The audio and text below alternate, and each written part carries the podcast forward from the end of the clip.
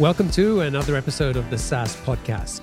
I'm your host, Omar Khan, and this is the show where I interview proven founders and industry experts who share their stories, strategies, and insights to help you build, launch, and grow your SaaS business.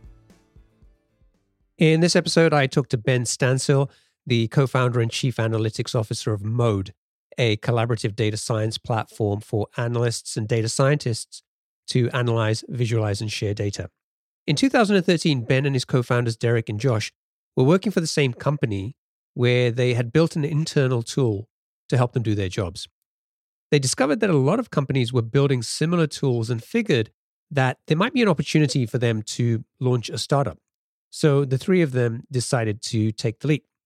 In the last eight years, they've grown Mode into an eight figure SaaS business with over 150 employees and have raised $81 million in funding. In this episode, I talked to Benn about how they got started and acquired early customers while overcoming the challenges of all three of them being first time founders. The struggles they faced with positioning a product that didn't fit well into any existing product category and often confused customers.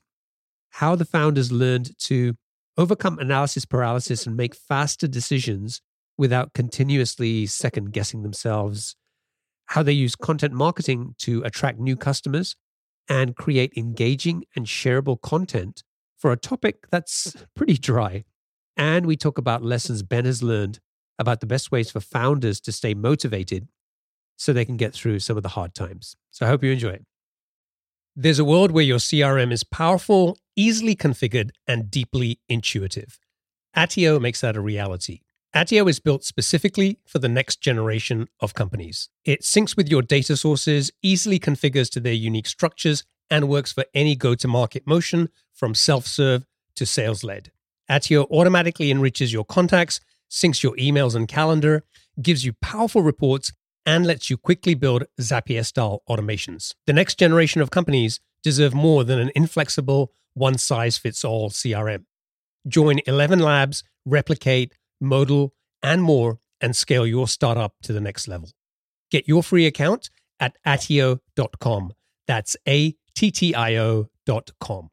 Hey there, SaaS founders. Are you looking to grow your B2B SaaS business to the first million in annual recurring revenue? I've got something that can help you. Introducing the SaaS Club newsletter, your weekly source of proven strategies, practical insights, and exclusive interviews with successful B2B SaaS founders who've been in your shoes and are ready to share what they've learned. Each week, you'll get a quick five minute read delivered straight to your inbox, full of growth tactics, lessons learned, and insider tips to help you tackle those early stage challenges and grow your business to seven figures and beyond. So, what are you waiting for? Head over to saasclub.io slash newsletter and join over 4,000 other SaaS founders and entrepreneurs who are already using these insights to grow their businesses. Subscribe to the SaaS Club newsletter today and get the support you need to keep moving forward on your SaaS journey.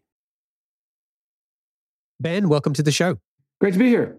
So, do you have a favorite quote, something that inspires or motivates you or just gets you out of bed that you can share with us? I don't know that this is necessarily like a, a, motivational quote, but it's a quote that's I think helped me through a lot of the things that I do now and have done in in my time at Mode.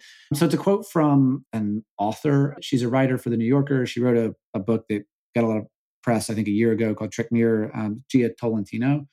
She was talking through about her writing process, and she said the thing that she does is she reads it over and over again until she can stand it. And I think, like, as someone who has now does a fair amount of writing on on data topics and things like that that's a it's a really good motivator for me to remind me of like this is how you you know when something is good is basically keep doing it until you like it. And like you will be your harshest critic. Get it to a point when you like it and when you like it it's probably far enough along. And i think it's also there's something about like it's not read it over and over until you like it it's read it over and over until you can stand it which to me is also like a reflection of even if you don't feel like this is great that's probably actually much better than you think it is. And so it's sort of a reminder in some ways to push it to a point that you don't hate it, but don't give yourself too much of a hard time if you don't think it's the greatest thing ever, because nothing you create you're ever going to think is the greatest thing ever. Yeah, right. Love it. So t- tell us about Mode. What does the product do? Who is it for? And what's the main problem you're helping to solve? For sure. So Mode is a analytics and data science platform for analysts and data scientists, though also for the, the rest of the business. So the main problem that we try to solve is companies now have a lot of data. Um, they want to make decisions with that data. They have kind of a collection of tools that help them do that, but they often do it in a fairly disjointed way and, and don't help the kind of data professionals do it in the way that they want. So, for instance, companies will have BI tools for kind of dashboarding and reporting.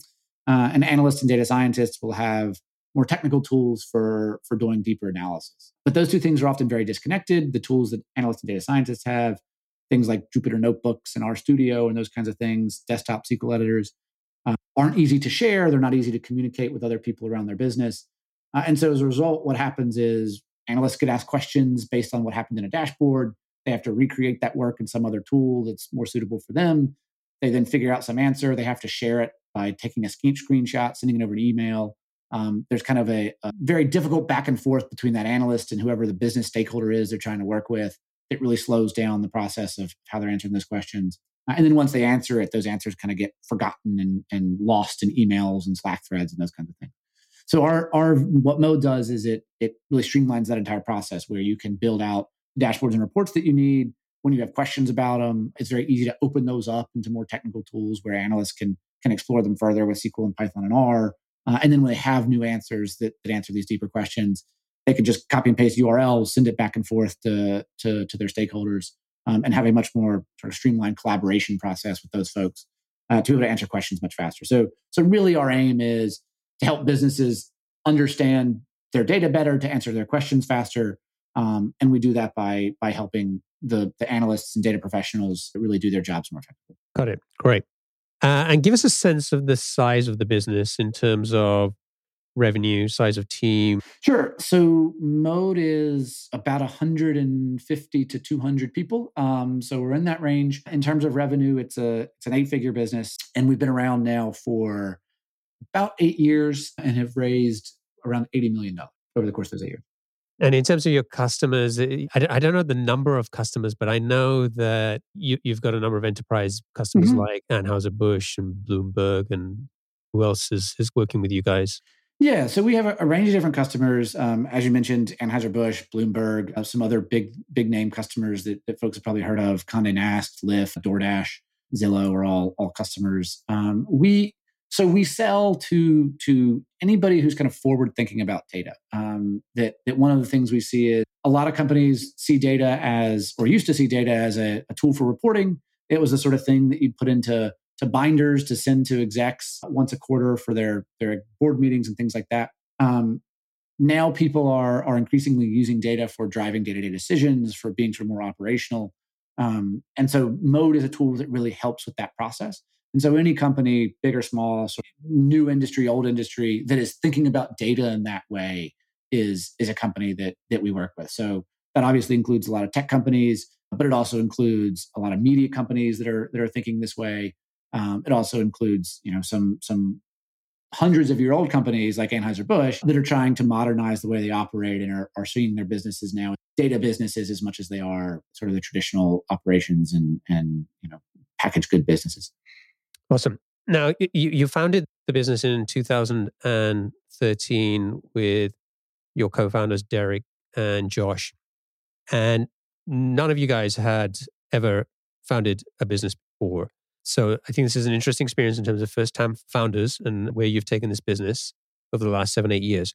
So why don't we start there and, and talk a little bit about what were you guys doing at the time and, and how did you come up with the idea for mode? Yeah, so we the three of us were working together on on a data team at a company called Yammer. Um, Yammer was a an early version of Microsoft Teams, basically, or similar to Microsoft Teams or Slack or or any new ways of communicating at work product. Um, so Yammer was acquired by Microsoft. It did not become Teams, but it again sort of inspired by similar ideas.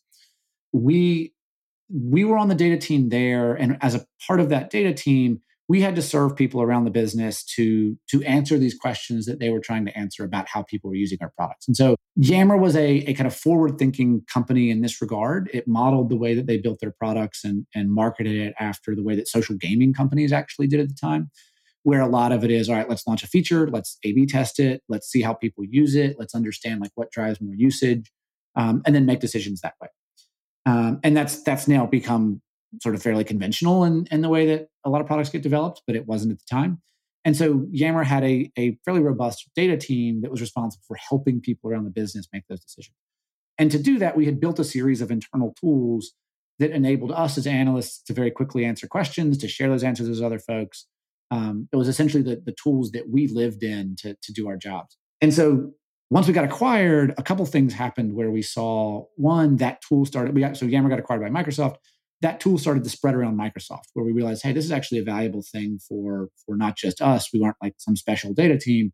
There was a pretty wide demand for this kind of kind of tool within Microsoft. Um, and it was also something once we started talking to other companies around Silicon Valley, we realized a lot of people had built similar products um, internally. So Uber had a version of this, and Airbnb had a version, and Facebook had a version, and Spotify, and Pinterest, and LinkedIn. All these companies had built these kind of query tools for analysts to do their work and then send results to, to people they were working with. Um, and so in seeing both those things, we, we basically realized, hey, if like everybody's building the same thing, then then maybe there's a market for this. And there's a market, you know, as as analytics and data science becomes more prevalent, we don't really have any tools that are designed for those specific folks. Why don't we build a, a sort of dedicated suite of tools for for those people? And so that's that's really what we set out to do. So this tool that you'd built internally was that basically like the first iteration of Mode or a very similar product? Yeah, you can. I mean, it was it was the version of Mode that you would imagine being built in a quarter of the time by an internal team yeah. as an internal tool that's got plenty of rough edges and tons of things. You're like, it'd be cool if we could do this, but we're never going to actually do it. And so I think the, the bones of it were similar. It was it was structurally kind of the same idea, but but you know, implemented in a very different way, much less robust, all this kind of thing. And and so you were at Microsoft for about a year. Yeah, just about.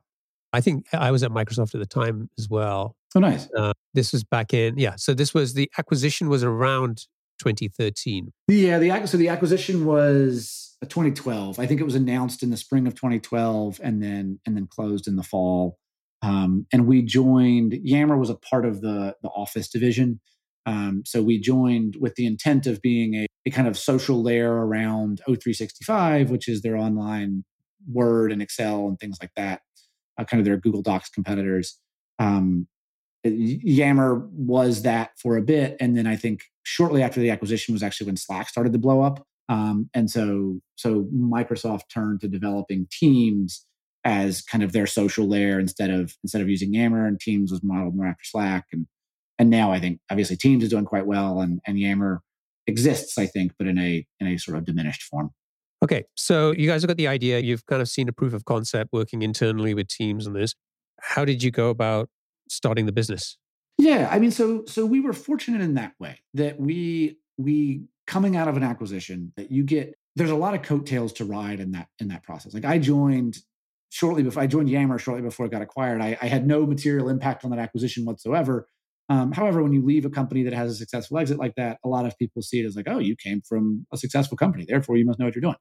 Um, not necessarily the case, but but you were able to, at least in Silicon Valley, kind of ride some of that that momentum.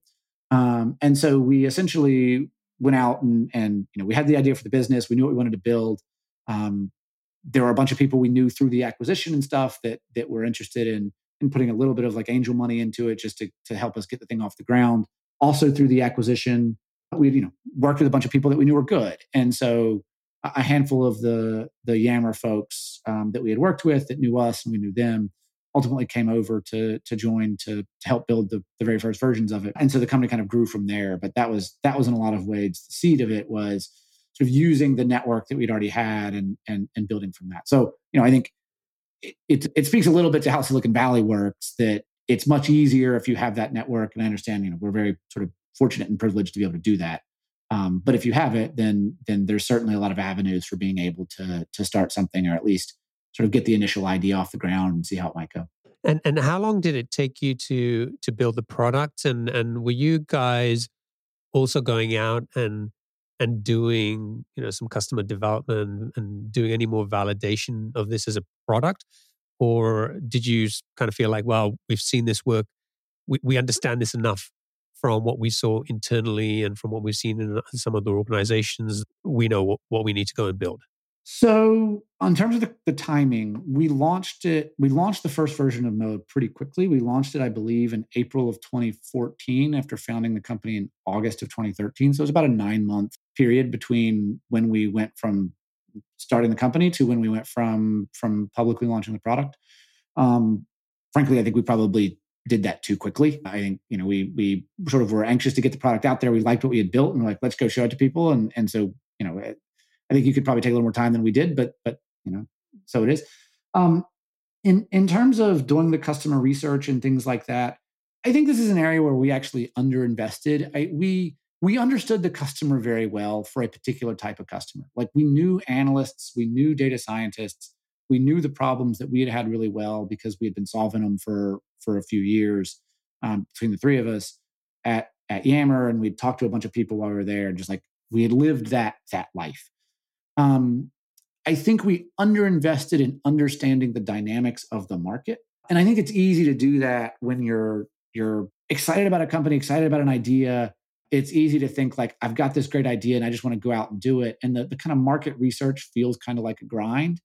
Um, and I think we we should have done more of it, frankly. Like we should have had a little better sense of exactly where we thought we would be positioned in the market, exactly what other tools people were out there working on, what problems they were solving with those tools, where were their their gaps in that that set of tools. You know, we, we had some intuitive sense of this and and would do some customer development to help validate it or or or prove it wrong. Um, but I think that's something that that if I were to do it all over again, you can do for a fairly long amount of time and just learn a ton about. And the more that you have, more of that foundation you have, the much better you'll make decisions in building the product and, and figuring out who to sell it to and things like that. So so we did some of it, but but I think you can almost never do enough of it. Yeah, G- give me an example of why that was something you look back and and feel like you you should have done differently. What was the outcome or the challenge of underinvesting in that? So I think one of the things that that Mode was a product that that fell to some extent between existing products. Um, that we there were BI tools and dashboards, which are kind of the, the things that put people put on TV screens. You know, here's a chart of our number of signups or active users or revenue or orders or whatever um, that are kind of static reporting. And then there are these set of tools that are the Jupyters in RStudios and, and sort of the, the deep dive analytical products. And, and we knew that Mode fit between those two things. Um, and we knew we could talk to some customers and describe that, and they would see it and they would get it. One of the things, though, I don't think we did enough of was figuring out exactly like what to call that. That, that the industry had defined terms for the dashboarding stuff. They defined terms for the, the analytics and data science products. Mode fit into a thing that wasn't really defined yet. And so in some ways, I think we were like, well, the product will work. We don't need to worry about it. We don't need to figure out exactly how to talk about it. That'll be fine. And and for some customers, that was the case. For other customers, they needed to know what they were buying. Like they just they just needed a noun for it. And I don't think we when we talked to those folks and we didn't have an answer, it made it a much harder sell or a much harder in the early days just to get them to try it. Because they're like, well, is it a BI tool? It doesn't look like a BI tool. Is it a data science tool in the way that I think of these other tools? Doesn't look like that either. And so, you know, I think that that had we done more kind of upfront research and things like that, we would have had a lot better language to talk to those folks, a lot easier time describing what exactly we were building. Um, and so, so you know, that's the sort of thing where where not to say we would necessarily solve that problem exactly, but but we kind of under anticipated some of the the dynamics in that market. Um, and it led us to, to having a bunch of conversations with early customers that, that I'm sure could have gone better. People would have been more interested in what we're building if we just had sort of the terms to describe it in a, in a cleaner way. Did you ever find that noun? Uh, so, like, how long did it take? So, not really, actually. No, I think that is changing, and that the there is there is now. And I was actually just talking to someone yesterday in the in the diagram of the the data tooling in the world, there is now a box that is kind of Mode's box. Um, it doesn't have a clean name. It's sort of an, analytics tools is what what I think they named it. Um, but Mode has created a bit of a box there because I don't think we we sold that well up front. It took us longer to get there than than we would have. But it's still a thing I think that the noun is missing a little bit. And and there are there are times when I think that's appropriate and not. Like it's it's easy for every company when you start it to be like, we're going to define our own category. That's a really steep hill to climb. Um, Mode has over the course of eight years carved out a, a category in some senses, but but it's difficult to say like we are a new category of tool. People are going to come to you with with a lot of pre-existing sort of notions of how things work, and and they're going to very strongly want to put you in one of those boxes. Yeah. Okay, great. So you've got that challenge while you you guys are building the product and trying to go out and find customers. Once you launched the product, what was the reaction apart from people having to figure out where mode actually fit?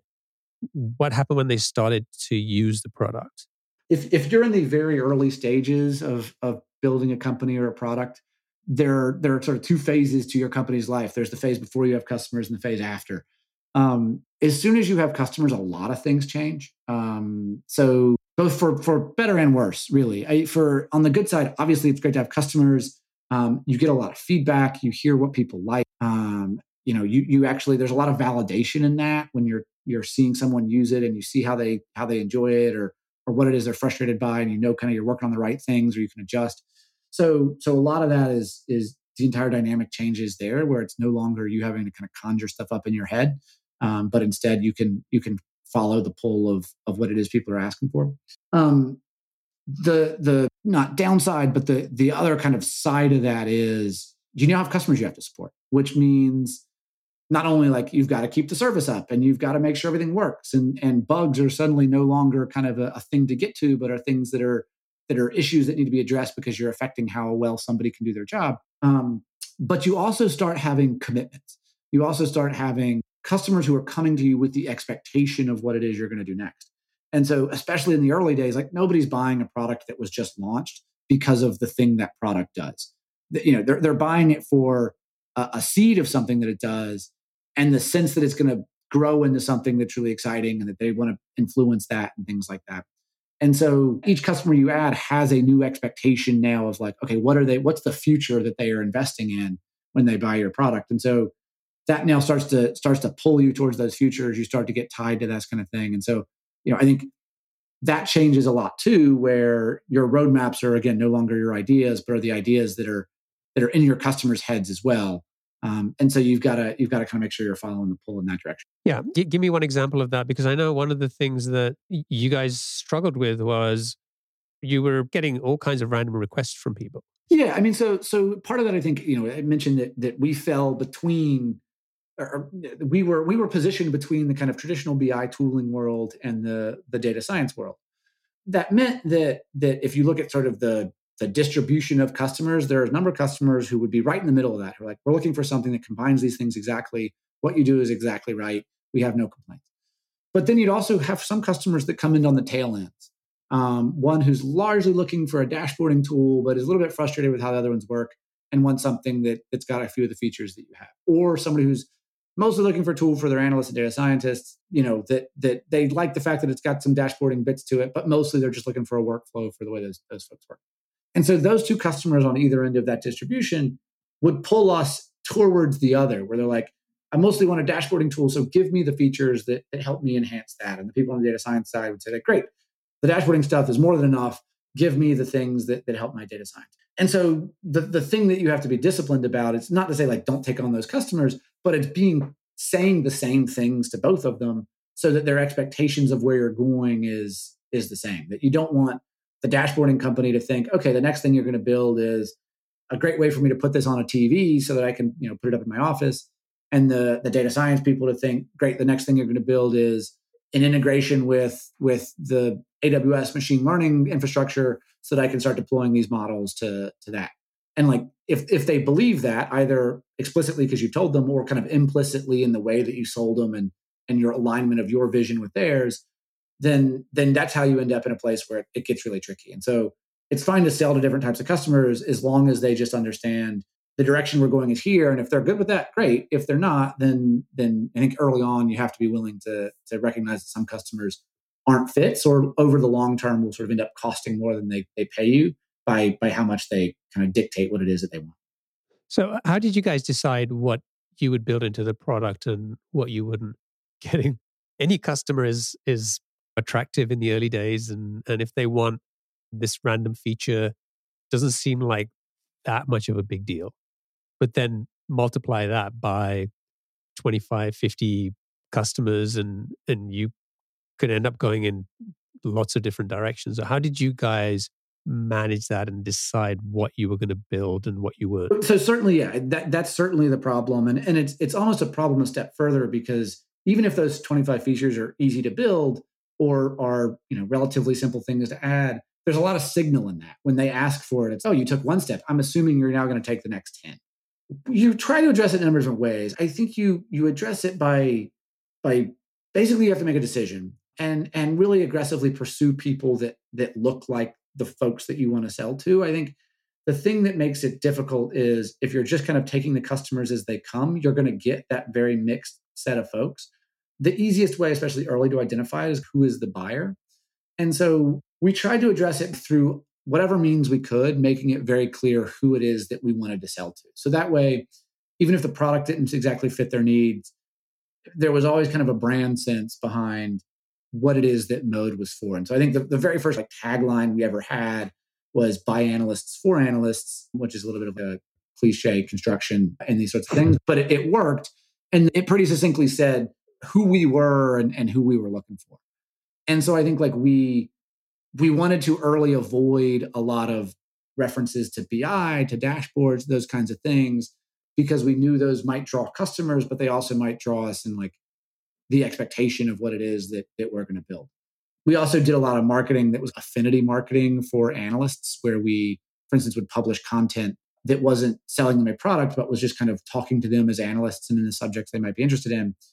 And so that helped kind of establish again the the brand of what Mode was for this particular type of buyer. It wasn't a, a sort of perfect sieve by any means to, to prevent some of these things I was talking about, but but it helped at least narrow the conversations we were talking to to to the point where most people who came to us and were interested in Mode were people who kind of understood what we were and understood this is probably who who we were and what we're going to build. And and I think it goes back to that, point you made earlier about having a noun that you can. I mean, it is basically a positioning that you got to be so careful about the words you use because BI or dashboard or any of these other things could set. It's like a domino effect of what goes on in a prospect's minds when they hear that 1st mm-hmm. and then they have a whole bunch of expectations on what your product is going to do before they've even seen it. Yeah, and and inside it's it's both this was something I think we were we were some to some degree surprised by. It's both easier and harder to do that than you think. It's easier in that people will believe what you tell them. That that if you label your product as this, people will say it as this. And so back in the like the one of the very first sort of taglines we had about what the product was. So we had this by analyst for analyst to kind of like our sort of brand. And what the the tagline for what the product was was collaborative analytics platform. And so you know, the first thing we launched for Mode was basically like a SaaS app with a query tool in it with some charts. Um, and we'd ask our customers, like, why did you buy it? And they'd be like, well, it was collaborative. And there wasn't really anything in it that made it collaborative. It didn't have collaborative features in any particular way, but we just said that. And that was something that, like, okay, customers were kind of just parroting back to us that, oh, yeah, I said it was collaborative. I guess it's collaborative. And so, like, I think it's easier in some ways to get people to, to brand your product with those things if you just call it that. It's harder in that the word they remembered was collaborative. And that's about the extent of it. What anybody will remember is like two or three words. If you can't do it in two or three words, you've kind of already lost the battle. You can't be like, well, let me tell you, it's this and this and this. Um, people need to know what it is and and you know what two or three words to attach to it. And that's one of the reasons why I think the category creation thing can be very difficult. And in the beginning is people need a box to put it in, and they have kind of their their pre existing boxes, and and they're going to do their best to to put it in one of those boxes. Yeah. Uh, how, how did you get your first 10 customers? Who was going and doing the sales? Was this outbound? Were you relying on other kind of marketing channels? But where did those first 10 customers come from and, and who was driving that? So we, we got customers, you know, no idea about the first 10 specifically, but we got customers in the early days from basically three channels. One was the the I mentioned before we had kind of a content blog so back when Mode was first getting started, there were three of us. Josh, who was our technical co-founder, was building the product. Derek, who's our CEO, was out doing kind of customer development, talking to investors, kind of being the face of the company. And he's he's the likable one, so so that was his job.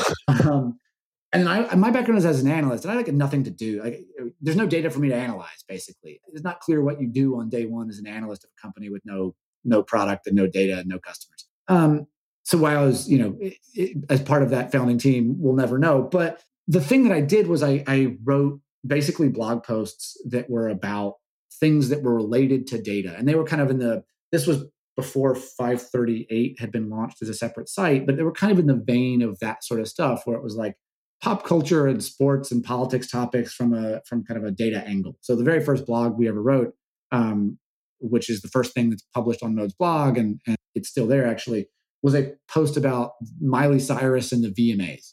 I mean, it was like this data driven look at the VMAs or whatever. And so that those sort of that sort of content started to get some attention from just like data people because they're like, this is interesting. I have no idea what this product does, and I'm not really here for the product, but it's cool they're talking to me in this kind of way. And so we got some customers through that. Through they were just like aware of mode. Because We talked to them as to who they were. We didn't market to them. We just like talked to them in, in a way that they wanted to be talked to. We got some customers through traditional kind of launch stuff. When you first launch a product, there's going to be a lot of people who are just like, cool, a new thing. I want to poke at it. Um, and then we got a handful of customers from people we knew coming from like the analytics space ourselves. We knew people in, in the analytics market. We knew, you know, people we could talk to that were at different teams. Um, those were like a lot of cases the early research customer research we did we're talking to those folks and once we had a product out in some ways we had built it for them where they were like these were the things they said they wanted and we went out and built them and so i think that was the you know using your own kind of personal network for for a customer base initially is often going to be the easiest way to go. So, one of the things we talked about before we started recording, and, and this kind of stuck out for me, was when you said, even though all of us come from an analytics background, making decisions quickly is really important for us. And and more importantly, I guess, is like committing to that decision. Tell me a little bit about that because it's probably an unfair stereotype. But when you think about founders with analytics backgrounds building an analytic product, you, you, you could be forgiven for thinking you guys are sitting there with spreadsheets and, and mode or whatever to to make a lot of these decisions and and what's what's the reality of, of how you guys have been approaching how you make decisions? I mean uh, that that's not an unfair characterization. We in spirit i think that is a the way that we would think essentially. Like there there is an analytical tendency to describe problems in in shades of gray in terms of probabilities in terms of things that that may be true or are likely to be true. You know you read the way an analyst writes or the way that's like it's the way that an economist writes which is this thing suggests this and this implies that and this is now likely to happen. And there's there's a lot of caveating and hedging um, yeah. and while i think that can be appropriate for sort of describing the way that the world works when you're running a business it's not. Like you don't want to run a business on on caveats and hedges. And so you know i think we we had sort of a constitutional tendency to do that more than we should have. And I think you know for for companies that are that are in the position we were in, or you know any company really, but but early stages especially. My view now, after having gone through this, is the the best decision is essentially the one that you make quickly and the one that you stick to. And it sure like think about it for a bit don't make a terrible one but in a lot of cases what matters more than the actual decision you make is is your commitment to it and and the speed with which you make it. So I was talking to another customer, another company that's actually in sort of a similar position with as, as Mode was, where it's kind of balanced between two markets. Um, and they were trying to make a decision. It's a smaller company. It's a fairly early stage thing. I think they're, they're sort of like pre-Series A or in the process of raising a Series A. And and they were saying like, hey, we realized we could go this direction. We could go this direction. You know, we're really giving a lot of thinking. Do you have any advice on what we should do? And and my answer to them was, if you've thought about it this far, and you don't have an answer yet, it doesn't matter. That that if you spent 2 months trying to consider this and there's no clear direction, the thing that matters is you choose one and you stick to it. That that you could probably make both work. Both are, you know, at this point they seem relatively equal on balance. Just choose the one that you're kind of more excited about. Choose the one that sounds more fun. But choose the one that that you could stick to and just stick to it. And and you know, there's a lot of ways for companies to be successful, a lot of different products you could build, a lot of different ways you can market it. Um, the thing that that will make it successful is a commitment to it, not like you doing the analysis to to such a degree that you know this is going to get it right. Even if you make the right decision, the right decision sort of made in an incomplete or or waffling way is much less likely to be successful than a worse decision that you are fully committed to. Yeah, that's great. All right. So you talked about these three channels that you acquired the early customers from through the content you were writing, which, by the way, I think is taking that approach with like Miley Cyrus and the VMAs and some of the other content that I've seen you write. If you're a non analytics person, it's a pretty dry topic. And when you can write it in a way where you connect it with real world things, it, I think it, it makes it a lot more interesting for the rest of us to, to mm-hmm. go and engage and, and, and read that type of content. One one other thing I would say about that, and this is a bit of a philosophy in general, um, that I think a lot of people underestimate is how valuable just something that can be entertaining is. That that whether or not it's content, whether or not it's it's the way that that talks get put together, whether or not it's the sort of brand of your product, whether or not it's honestly the sort of in some ways the way the product interacts there's a lot of things that that people think like it needs to be smart, it needs to work really well, I need to say clever things. People are drawn to things that they they enjoy that are that are entertaining. And so a lot of the stuff that we try to do or like I try to do and content and things like that is do I want it to make like what is the talk that you remember at a conference? You don't necessarily remember the one who had like the most novel ideas on their slides. In a lot of cases, you remember the one that was just made you where you didn't look at your phone for half an hour. And so I think I think there's there is a underappreciation in a lot of cases and and how companies think about what it is they're doing by not recognizing that your customers are people and and people will respond to to things that are entertaining or things that are emotional or those kinds of things much more strongly than they'll respond to you know the most clever ideas. It's a good lesson for founders who want to do content marketing but either they feel like i don't know what to write about or they are in a space where they feel like well whatever i'm going to write is going to be pretty dry content. It's not going to be that interesting. And i think what you've done is show them that oh, you can take a whole bunch of stuff and mash it together and uh, create something interesting. I know you still do a lot of writing. How do you come up with ideas mm. to make them interesting? Like, I mean, so how do you, so part of it is is it's sort of the ideas for the the things in general. Um, like you know, what is the subject of the post? You have to talk to people. That ideas come from having conversations with people, from participating in in sort of the community conversation like basically you as you do that you start to have sort of seeds of ideas and things like that in your head and in every conversation you have you start to realize like oh i can connect this and connect that and like ideas have to form from other people not just from yourself. So i think i think a big part of it is, is sort of keeping stuff loaded in the back of your head a lot of times and just kind of seeing where you can start to tie those ideas to other things you've seen. In terms of like how do you tell the stories around it and stuff like that i think I don't know. I, I, think part of that is like trying to do something that is entertaining to yourself. That to go back to the to the Jia Tolentino quote I had at the beginning. Um, that that's kind of where I try to do this. Is like, what is it that that I wouldn't hate to read? You know, like what what sort of stories do I want to tell? What sort of things would be kind of interesting? What sort of things do I have fun writing? Um, because it's telling something that I think is interesting. Like if if you hate writing it, people are going to hate reading it. And so I think you got to approach it a little bit of like let yourself have some fun, and then hopefully that translates into to it being fun for the people who who are seeing it. I, I'm sure there's some sort of version of this this idea, and like I am not an actor or anything by any means or performers, but but the people who are you know musicians or actors, it's I'm sure there's some version of like do it for a way where you're enjoying it and like the audience can tell if you're having fun versus if you're you're up there because you have to be and I think I think you have to kind of search for some of that in writing and giving talks and whatever else. Yeah. And and I don't think it's just about writing. From when we were talking, I think this is the way you also think about choosing what to work on. Yeah, for sure. I, there's and there's a big part of one of the the kind of I think underappreciated questions in deciding what project to work on or which role you want to you want to do uh, within a startup when it's really small and you can kind of pull in a lot of directions or even if you start up should start a company at all is does it sound fun? Like in any of these things that you're committing a lot of work to, it needs to be kind of fun because there's going to be times when it's not. There's going to be times when it feels like you're losing. There's going to be times when it's a grind. There's going to be times when like you just aren't motivated to get up in the morning to do it.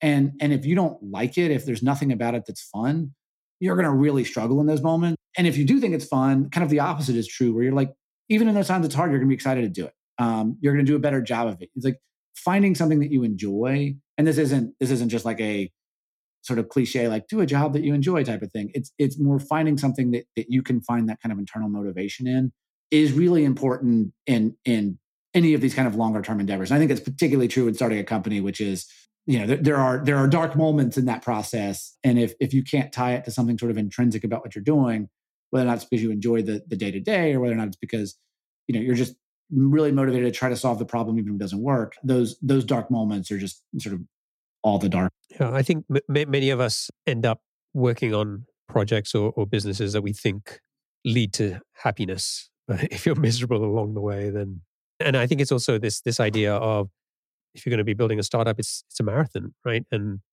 if you really don't care that much about it and it's not something that raises your energy, it's going to be really hard to keep doing that day in, day out, year after year. Yeah. And this is actually, I was just talking to someone recently about this that there's this there's this like meme or something that I've seen that that says something along the lines of being an adult is is telling yourself it'll calm down next week every day until the day you die. And and that's right. kind of, that's kind of a startup is this sense of all right, now's the crazy moment. Like once we finally get through this quarter, or once we launch this feature, or once we close this round, or once we hire this person, like all right, that's that's the moment that it'll it'll start to come. And and it's sort of this series of mirages that that each one of those things leads to the next, where like it never really calms down. But it's easy, I think, to to tell yourself that. It's easy to to think like I just need to push through this last little bit, and then it'll it'll happen. And I think it honestly has taken me a really long time to kind of internalize that. And, and one of the things that changed that is now, as you mentioned, I, I do basically more like back to the roots of what I did at Mode, where I was like doing more writing and stuff. Um, and so I, I write a thing that I try to publish once a week. And that's now like an indefinite commitment that makes it obvious that no, the thing I did this week, I'm going to do it next week. I'm going to do the following week. I'm going to do the following week. This isn't a, a sort of hill to get over where it's like once I finish this, then it'll calm down. It's it's no, it's it's every week there's an ask for the same thing and I have to do it. And I think like that is life at a startup. It's an ask for something every week that you got to do. Um, they're not going to be the same ask by any means. It's usually a totally different one every week, but but every week is going to have that that hill to climb. And and so you have to be excited about the prospect of climbing the hill, not the view from the top, because you never really get. Yeah. All right. Great. On that note, I think let's wrap up and move on to the lightning round. So I've got seven quick fire questions for you. All right. Let's do it. All right. What's the best piece of business advice you've ever received? Um, honestly, it's probably I don't know that I've have a have a like catchy version of it. Probably something along the lines of these make decisions and and sort of make the decision that you commit to versus versus the right one, or, or you know hang up on the right one. You know, I think I think that's that's just such an easy thing to get stuck on, and to internalize that like it doesn't matter as much what we do, and just let go of the difficult decision and move on with it takes a lot. But I think that's that's a really, really viable thing to do if you can do it. Yeah. What book would you recommend to our audience and why? Let me come back to that one. What's one attribute or characteristic in your mind of a successful founder? I think that it's like flexibility, really, and and a willingness to to recognize that sort of the terrain underneath you is always going to be changing, and kind of comfort in that. You know, I think if you're too rigid in in any kind of direction, the whole thing is going to fall apart. Um, and so I think I think founders who are very flexible, willing to kind of roll with the punches and and be calm in those moments can really do a lot for for keeping the company calm, keeping the company stable. Founders that freak out make everybody freak out, or founders that are super chill about everything can make everything everybody super chill about everything. There's like a a flexibility in those sort of moments that, that nothing is too high, nothing is too low. That I think really sets the right tone. What's your favorite personal productivity tool or habit? Uh, muting Slack threads. So, I mean, I, I have all sorts of beefs with Slack. I won't enumerate them here, but uh, muting Slack channels uh, to me is an extremely valuable thing that I strongly encourage anybody to do. It's the only way to like actually get any sort of focus and, and pay attention to things you need to pay attention to instead of kind of just reading the the the noise of everything happening in the company all the time. What's a new or crazy business idea you'd love to pursue if you had the extra time? Um, there's plenty of ideas in sort of like the data space. These aren't really new or crazy. This is like a small thing that is not the like fun idea, but there's a lot of a lot of data tools are out there today. A lot of them basically kind of they they drive up costs in all sorts of ways. I think there's a lot of a lot of space for data tools that help you manage how much it costs to actually run other data tools. Um, we have basically spent no time figuring out how much data tooling costs. And I think there's there's actually a pretty big opportunity for for basically going in and saying, hey, you buy this tool, and guess what? We'll automatically save you X dollars a month. The tool that everybody would just buy right off the, right off the shelf. What's an interesting or fun fact about you that most people don't know? I, I play a lot of baseball. I don't know how much people know that. Um, yeah, I've like basically played baseball my whole life. Still playing baseball. Gonna hang on from from playing baseball and refuse to play softball until my arm falls off. so you know, looking forward to to joining the geezer leagues at at 70 still attempting to to pretend to be an athlete. And finally what's one of your most important passions outside of your work? I like going back to that actually baseball in a lot of ways is a big part of it's, it's been a big part of my life in, in a lot of ways. I think it's for me it's important to have a like competitive outlet like that. Um, i think a lot of people actually kind of want that but end up putting it on their work which i think is kind of a detrimental thing. It's good for me to have a place where you can go you can compete and sort of everybody's there for for the same competition. If you don't have that i think you end up starting competing on on sort of artificial fields essentially where you're you're competing with your coworkers about status you're competing with peers about who's more successful you're competing with friends about you know which jobs you have. And i think having like that kind of competitive outlet to me of a place where you can go you can you can have the competition and you can leave it is is like a really healthy thing. Okay. Are you, you ready to go back to the book recommendation the example that comes to mind is actually a, a, book called Why Are All the Black Children Sitting Together in a Cafeteria? Um, it's kind of an academic book, but it's a book by, I, I, believe she's a sociologist about sort of the dynamics of, of race in America in a way that isn't written in sort of the, like, there's obviously a lot of like conversation about race, especially over the last year and a half. A lot of it's written, it's, it's good, but it's written in sort of like for a pop audience in mind. It's written for sort of a mass market in mind.